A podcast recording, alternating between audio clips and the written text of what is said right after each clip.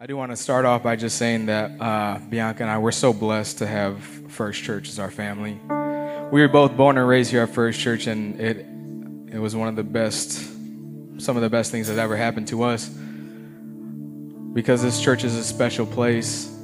If you're looking for a home, First Church is a great home. This is a family.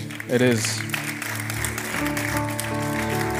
And I don't want to get too far into the details of, of our testimony. I think that's for another Sunday. But it, it, we just want to say thank you to everybody who's prayed with us, prayed for us. Um, you have no idea how far those things go.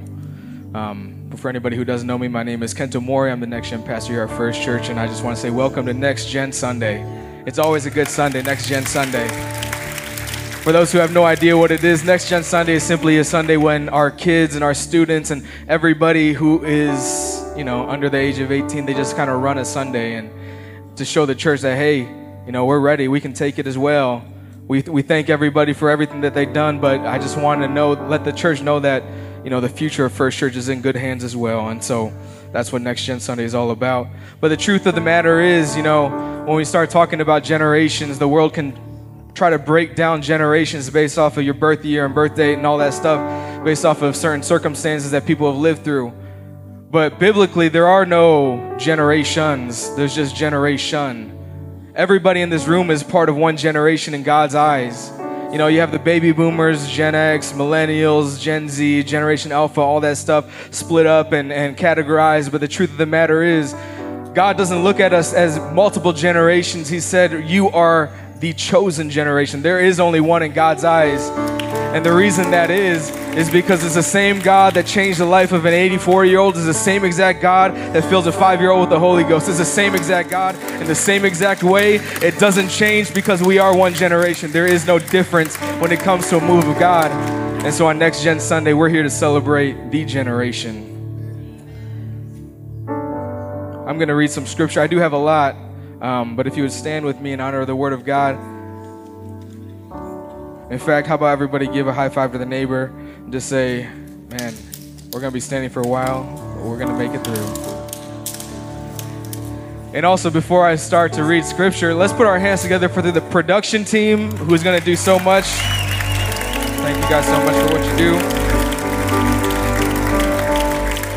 To start off, we're going to read from Exodus chapter 16, verse 1 through 4, and it says, And they set out from Elim and all the congregation of the people of Israel came to the wilderness of Sin, which is between Elim and Sinai on the 15th day of the second month after they had departed from the land of Egypt. And the whole congregation of the people of Israel grumbled against Moses and Aaron in the wilderness. And the people of Israel said unto them, Would that we had died by the hand of the Lord in the land of Egypt when we sat by meat pots and ate bread to the full.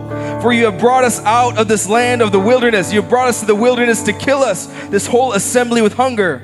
Then the Lord said to Moses, Behold, I am about to rain down bread from heaven for you, and the people shall go out and gather a day's portion every single day, that I may test them whether they walk in my law or not. Before I move on, I just want to say that the blessings of God aren't always just a blessing. Sometimes the blessings of God can be a test for your faith. How you respond when God blesses you is just as much of a test as how you respond when God's not blessing you at all. Can you still worship after God pours out his blessings? That's the real question. How do you respond? Are the blessings the final answer, or is, there still something more that you desire in the presence of God? And as you move on, to verse 10 through 15. And as soon as, as, as soon as Aaron spoke to the whole congregation of the people of Israel, they looked towards the wilderness, and behold, the glory of God appeared in a cloud. And the Lord said to Moses, I have heard the grumbling of the people of Israel. Say to them, At twilight you shall eat the meat, and in the morning you will be filled with bread. Then you shall know that I am the Lord your God. In the evening, quail came and covered the camp, and in the morning, dew lay around the camp. And when the dew had gone up, there was on the face of the wilderness a fine flake like thing, fine as frost on the ground. And when the children of Israel saw it, they said one to another, It is manna, for they knew not what it was. And Moses said unto them, This is the bread that the Lord hath given you to eat. And as you move on from this moment, this incredible moment, a miracle, when they had nothing but God provided, you move on to to Numbers 11, 4 through 9, and it says, Now the rabble was among them, had a strong craving, and the people of Israel also wept again and said, Oh, that we had meat to eat. We remember the fish that we ate in Egypt that cost nothing. We remember the cucumbers, the melons, the leeks, the onions, the garlics. But now our strength is dried up, and there is nothing all but all this manna to look at. Now the manna was like a coriander seed, and its appearance was like something I don't know how to pronounce. The people went about and gathered it on the ground and ground it in hand mills or beat it in mortars and boiled it in pots and made cakes of it. And the taste of it was like a taste of cake baked it with oil. When the dew fell upon the camp in the night, the manna fell with it. We can just say that together as a church. The manna fell with it. And if you would just take a moment, let's just begin to open up and pray. Truly pray and say, God, whatever you have intended for me, I'm 100% open to it. Whatever you want to change inside of me, God, I'll, I'll change whatever I can and you take the wheel from there. In the name of Jesus, I'm asking you, God, to open up our hearts and minds that we may receive whatever you have intended for us. I believe that every single person in this room is here for a reason. And God has called you to a time and place of His choosing that your life may be changed on a Sunday morning just like this. In Jesus' name, amen. Matthew 10 and 16 says, Behold, I am sending you out as sheep in the midst of wolves, so be as wise as serpents and innocent as doves. You see, wolves are never stronger, never bigger, and in the open, they're never faster than their prey. Wolves hunt in packs because they're too weak to attack one on one. Because of their weaknesses, wolves need to have a very creative game plan in order to hunt and feed. Wolves hunt better when the terrain is harsh and in places like thick wolves or thick woods and forests. Wolves don't have the best endurance, so they rely on short bursts of energy and perfect timing. You see, before making any moves, the wolf pack analyzes the entire herd and they pinpoint the weakest prey. And from a distance, they watch and they wait in the shadows. The herd is distracted by the climate, they're distracted by the weather, they're distracted by the terrain, trying to make it to the next pasture. You see, a caribou's life can be summed up as just moving from one, one pasture to the next, always looking for the easiest place to settle never looking for a challenge, just looking for the least complicated way through life. Following where the next caribou in front of them is going, never questioning the route, never questioning the direction, never realizing that as they travel, they're also being followed. They're just walking through life while in the meantime, they're being targeted for an attack. And it's when the herd feels the safest, the wolves begin to slowly, slowly surround them. It's when the caribou feel the safest. That's actually when they're in the most danger.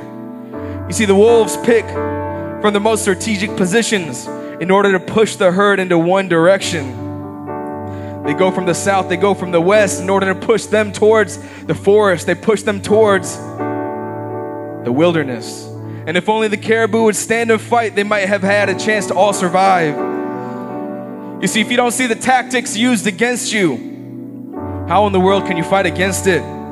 If you don't know what's coming to you next, you'll be a victim to the ploys of the enemy, constantly in a cycle from one battle to the next. Always feeling like you're on your back foot, always feeling like you're cornered, always feeling like you're fighting to survive, always feeling like you're in a challenge, in a race against time with no energy, always feeling like you're drowning, just trying to catch a breath going through this cycle from one defeat, trying to catch a breath to the next defeat all over again. It's not sustainable and it is not the will of God on any of our lives. Like the caribou, we are creatures of habit. We go through life same day, same week, over and over and over again. But unlike caribou, we have the ability to step outside of what comes natural, to step outside of habits and patterns, and to do something that we've never done before. In order to change your life, God's calling you to change a pace. If you want a difference in life, you need to change how you've been living life. And so we have that ability. Whenever the enemy comes in like the flood, we have an ability to stand and fight. We have the ability to no longer become victims, but become conquerors in the name of Jesus. You see, caribou are picked off because they become victims to their own habits. Wolves only feed because caribous never change the way they travel through life. If you're tired of going through the same exact routine, one defeat to the next, same exact patterns. You need to understand that you need to change a pace. You need to do something a little bit different. You need to have a different perspective on what God has called for you in your life. And Satan will lead you to a place where you feel so small that you feel like you can't even attack. So you just lay down without any resistance. You see, I believe for me personally, some of, some of the most loneliest moments of my life was when I was when I was when I was in a room just surrounded by people. You see, it's it's not too hard to feel lonely when you're by yourself, but it feels real lonely when you're surrounded by people and you realize just how alone you actually are. You realize how little people truly care about you. But I'm here to tell you that there is a God of this earth. There's a God of heaven and a God of hell and he's saying that I will never leave you and I will never forsake you. You are my child and I created you. I've been with you from the beginning and I'll be with you in the end. You might have not always seen me, you might have not always felt me, but I've been there with you, whether you know it or not. It's when we're in the wilderness alone, that's when God is the most closest to us. Jesus' name. When I was about 20, 21, I had this amazing opportunity from some friends of mine Mike and Misty Alfred. They asked me to come over to their house and just dog sit for them for a little bit. And I was excited. This is my first time being out the house, living by myself without having to pay bills. It's going to be a good time. And I thought it was going to be just a cool week, but it turns out that what they had planned was literally three months at a time. Like, we're going away for the summer. We need somebody to watch our dog. Uh, we have to move for work just for a little bit. So I was house sitting for months and months at a time. And so I, I felt the weight of it. And I was excited, but I felt the weight of it. And I, and I learned a few lessons along that road. You see, the first lesson I learned dog sitting from my friends was that food left in the sink can start to smell real bad. Who knew? Who knew what pasta can turn into if left alone? The second lesson I learned is that pit bulls produce a lot. And if you're not careful, they can ruin shoes. You see, I grew up with a small dog and and dealing with small dogs and big dogs are completely different games, you know? It's like owning a mom and pop shop versus running Amazon. The production rate of a Maltese poodle is different than a pit bull. But that's the second lesson I learned, the production rates of pit bulls. The third lesson I learned is that trains are very, very loud. You see, when I first did the house walkthrough, they showed me, hey, we're going to leave tonight, but I just want to show you where everything is. Man, I was so excited. I was like, man, this is going to be a great time for me. I was excited until the first night when I went to sleep at night and I was erupted awake by the sound of the house shaking. And I felt for a moment that the second coming of Jesus was upon me and I was terrified. I quickly found out that they lived right next to train tracks. And who knew that trains are so loud and, and so erupting? And I was terrified because I was saying that this is going to be my lifestyle for the next three months, just never getting to sleep, basically. And so the second night came around and the same exact thing happened again. I was woken up by the second coming of the Lord, quickly to find out there was just a train again. And it happened and happened and happened until something very amazing happened. Something very curious happened on the fifth night. I went to sleep and I woke up at 8 a.m. like a normal person. And I woke up and I realized that I wasn't woken by the train. It's not that the train stopped, it's that my mind just got used to it. That's what happens when people live like next to train tracks. They get used to the noise. Trains no longer, they can't even hear the train after a while. Something in their psyche just twists and turns and changes to the point where they completely drown out the sound of these trains. And I found myself sleeping next to trains the same exact way the Israelites began to sleep on their blessings. You see, the Israelites were born into slavery, delivered from bondage, crossed the sea on dry land, led by a pillar of fire in the night and a cloud by day, taken through the wilderness towards their promise, and still began to complain. They still had room to say, God, this isn't good enough for me. And they would say, it would have been better had we died in the land of Egypt when we sat by meat pots and ate bread to the full, but you brought us out in this wilderness to kill us of hunger. You see, like the trains in my mind, turning silent in my mind, these Israelites became completely used to the blessings of God. And the extraordinary things of God soon became very, very ordinary to them. And so to the church, I come with a simple warning. Don't get accustomed to the Spirit of God to the point where He becomes silent in your own soul. You see, you come to church week in and week out. You go week by week, and, and, and something that used to become an experience turns into something that's just a custom. And little by little, you begin to lose your admiration to the things of God. People getting baptized and filled with the Holy Ghost aren't as impactful to you anymore. People getting healed isn't that crazy anymore. Worship is reserved for your favorite songs only, and maybe only when, the, when, when your life is a little rough and you need God the most feeling and manifest presence of God isn't as moving. It's not as deep as it once was. And if you're not careful, these moves of God that were so extraordinary quickly turn into something very, very ordinary, something very mundane in your eyes. And you see, I get what it feels like coming to church week in and week out and not necessarily seeing or feeling like I'm progressing in God.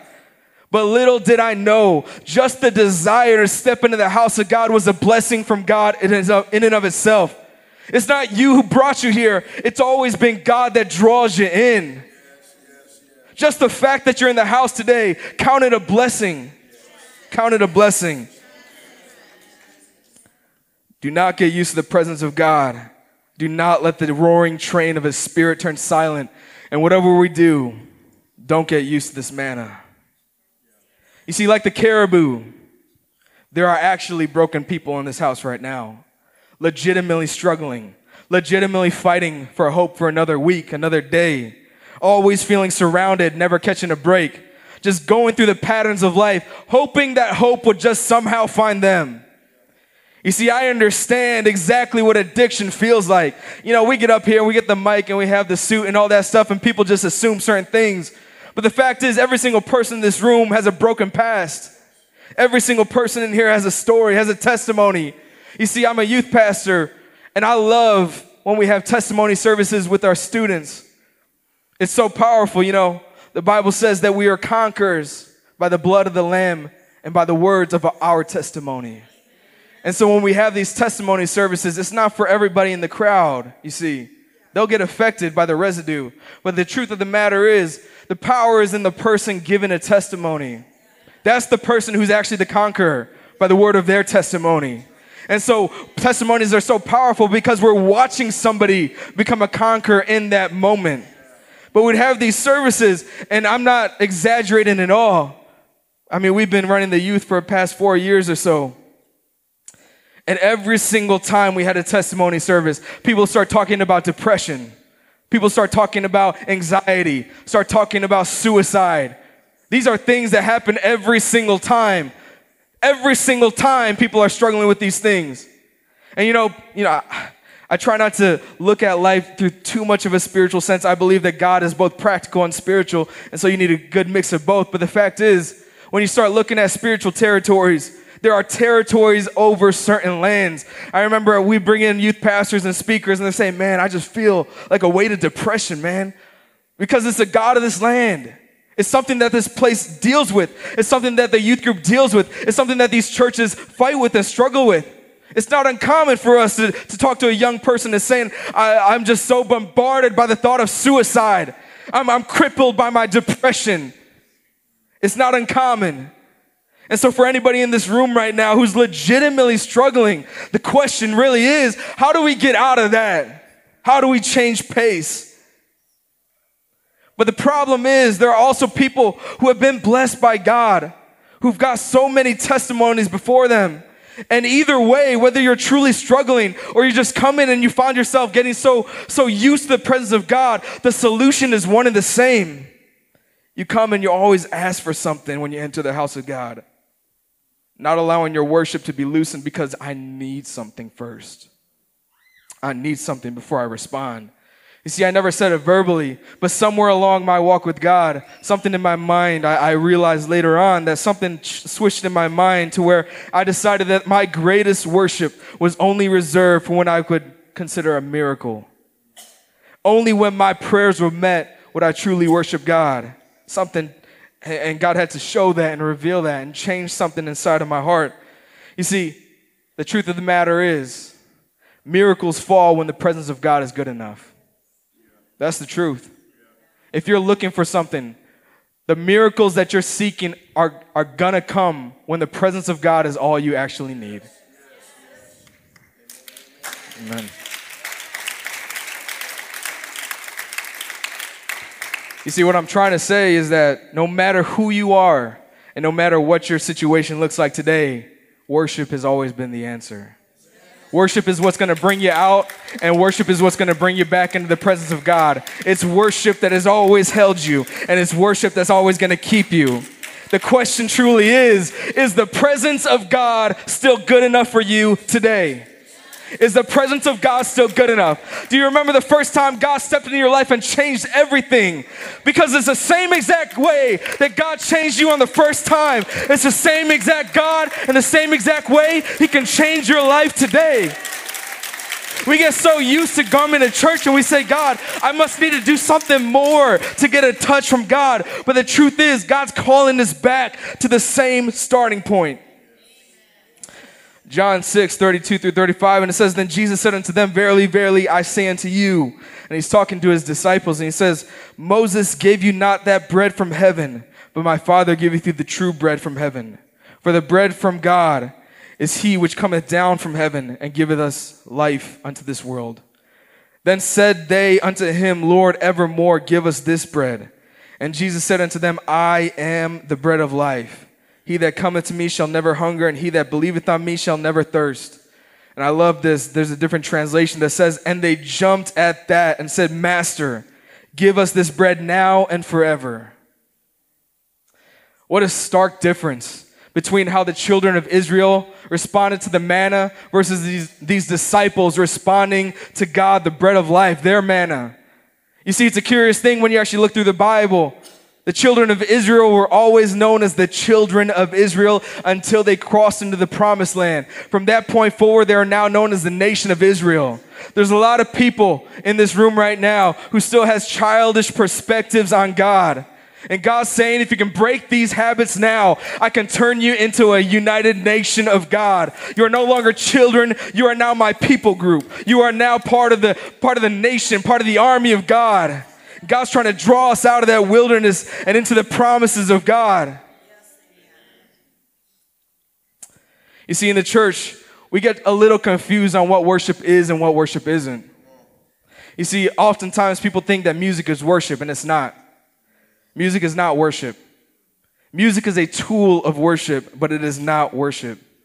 You see, when you start looking into music, it's a powerful thing and it affects you spiritually. I, I promise you that, whether you realize it or not.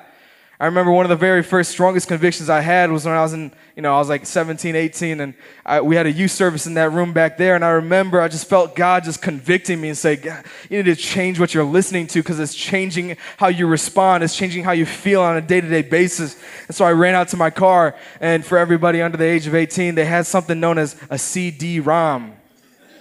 It's crazy. Yeah. And so I ran out and grabbed my CD ROMs, like all my Eminem, my 50 Cent, I got my Bob Marley reggae going on. I just remember taking it and I just threw it in the trash. I just didn't want anything to do with it anymore because I knew how heavy it was. But that's the power of music. But worship is not music and music is not worship. You see, worship can be anything, really. It's how we live our lives. It's your priorities, it's your actions, it's everything. And so we're going to do an exercise here in a moment. And I'm just going to try to have the church, we're just going to pray together and then they're going to put on a few songs behind. But I want you to truly just pray through it for a moment. Just truly try to pray through it and, and just see, because the fact is, music is bigger than lyrics. People think that lyrics are what makes music music, but the truth of the matter is, it's a culmination of things. Like music is powerful because it has the ability to completely bypass the logical side of your brain straight into the emotional. It's got the ability to move you from an, emotional standpoint. And any lyric that's in it completely bypasses logic and goes straight into your emotion. That's why it's powerful. And trust me, when I'm doing this, I'm not at all trying to say, hey, this is what you should or shouldn't listen to. Not at all. What I'm trying to do is show you how powerful music is without lyrics. Okay? And so let's just begin to pray as a church. Let's just begin to worship God for a moment. Say, in Jesus' name, God, we lift you up. We thank you for this day. I'm asking you, God, to touch us in this moment. I'm asking you, God, to show us exactly who you are to us. In Jesus' name, let's go. Continue to pray. In Jesus' name. Come on, keep praying. In Jesus' name, thank you, God. Jesus' name. Keep praying. Keep praying. Name. Thank you, Jesus. Jesus' name. Jesus' name. Thank you, Jesus. Keep praying. Let's keep praying.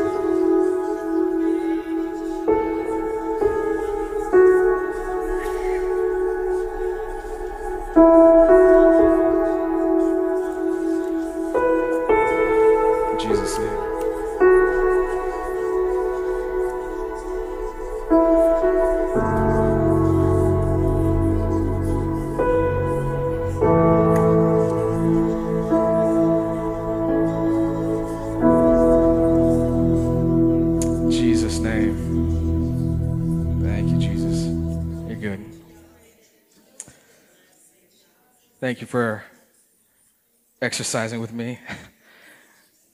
My point is very simple. Music is more powerful than just the lyrics in it, and it changes how we worship. You see, because music is a tool of worship, the true question is what does your music worship? Which direction are you worshiping? That's the real question. And so, like I said before, music is not worship, and worship isn't music. It's simply a tool of worship. But the first mention of the word worship in the Bible, it's a very interesting story. The first mention that the Bible ever said the word worship was not with music, and it had nothing to do with anything enjoyable or pleasing. The first time the Bible ever mentioned the word worship was when Abraham led his son Isaac up to a mountain to sacrifice him. And Abraham said to his servants to wait so that he and Isaac can go up the mountain and worship God. You see, sacrifice is a form of worship. What you give up is a form of worship. And altars are a place of worship. It's so important for us to understand the heartbeat of worship is so much bigger than what you might think it is. It's literally what you are and who you are and what you give yourself to. That's what true worship is. It always stems from the core of your being. In the book of Revelation, it speaks of a red dragon, also known as Satan. And it says that this dragon drew his tail, and his tail drew a third part of the stars of heaven and cast them into the earth, signifying that when Lucifer was brought down to earth, cast down from heaven, he also brought a third of the angels with him. And they're now known as demons on this earth. And you see, I believe that from the fall of Lucifer, before he ever fell down, that heaven was broken up into three camps, three different camps, led by three different angels, archangels. The first one was a warring camp of angels known as the, the warring angels led by Michael. The second were the ministering angels led by Gabriel. And the third were the worshiping angels led by Lucifer. That's why in a service it's normally broken down into those three segments. You start off with worship, then you go into the ministering of the word, and then finally you go into the altar call, and that's where the war takes place. Now the thing is, the moment that Lucifer was cast down onto earth with his army of angels, also known as the worshipers, there's now an empty seat in heaven. And the calling of the church today has always been to fill that seat. God's not asking us to go to war and He's not asking us to minister. He's asking us to worship. And when we begin to truly worship God, that's when He'll send the war. That's when He'll send the ministerings. That, that's when everything else just lines up into place. But the first starting point for us is to begin to worship God with all our hearts, with all our minds, with all our might. In Jesus' name. You see, the true question is, is the presence of God still good enough for you today? It's so easy to get mundane and so easy to get dragged down by your own situations. But God has been calling the church every single day. Like we said before, the manna fell every single day. There wasn't a morning when the manna didn't fall. And just like that manna, every single day we have the opportunity where God's pouring out his manna, the bread of life, and he's saying, This is your opportunity. How do you respond? How do you respond? Every single moment of the day, we have the ability to get a hold of God and say, I want the bread of life. So, what do you need to truly worship God?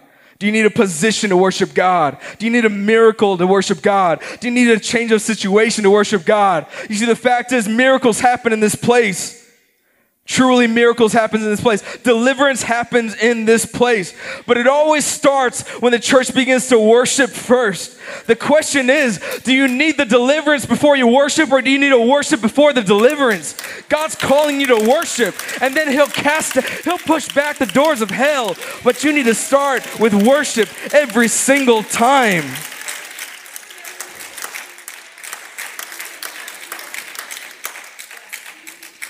You could just stand with me, I'm about to close here. In fact, if you just want to make your way to the front, this is, this is the altar call. This is the war that we're talking about here. You see, like I said before, miracles always fall when the presence of God is good enough. Miracles always fall when in your heart you can legitimately say, I don't need anything. I just want to be with you, God. I just want to stand in the presence of God. And when that truly happens in your own heart, that's when God begins to pour out miracles. That's why He's saying, I'll give you more than you've ever asked for. Because if you only ask to be in the presence of God, He'll always pour out more.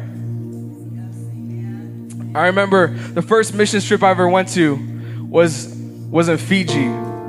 And I remember going into this trip, I said, I prayed it many times before going in. I said, God, I don't know who you're going to lead me to, but I believe that there's always gonna, there's at least one person you're going to lead me to. I believe there's one person that you're calling me to. I believe that there's one soul that's been waiting to get in contact with whatever you put inside of me. And I remember we went through this trip and we had services, services, services, and they're all amazing, but I never felt like God brought me to the place I was supposed to be until the very last night. I remember as the altar called the very last night, right at the very, very end, I was just standing at the front and I was just praying and I was just worshiping God. And I remember this elderly man just walked up next to me and he began to lift up his hands and he just began to mouth something. And I remember I just put my hand on him and I began to pray for him. I said, God, whatever you have intended for this man, I'm asking you to complete it here today. And he began to speak in tongues and he, and he was just filled with the Holy Ghost and he began to dance and, and shout and worship, truly worship. But that's not the best part, is when I, he, I, I couldn't speak his language, he couldn't speak mine, so we got a translator and he was so excited and he said, When I came up to this altar, there was something wrong with my vocal cords. I couldn't speak, I was unable to speak. But I just wanted to come and worship. I just wanted to do what I can.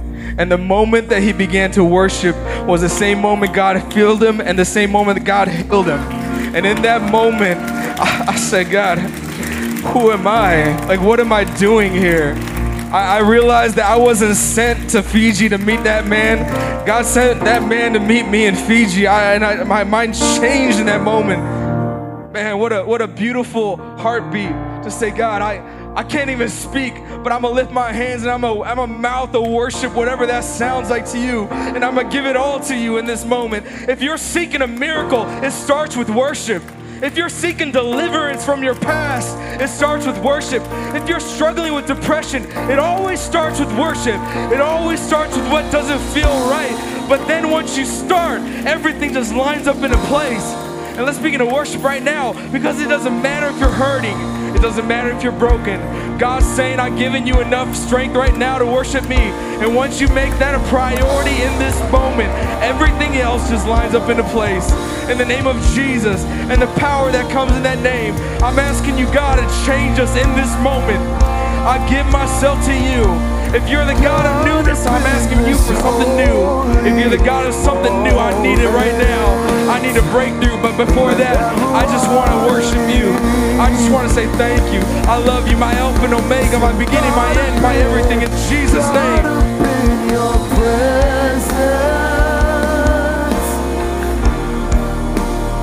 I just wanna sing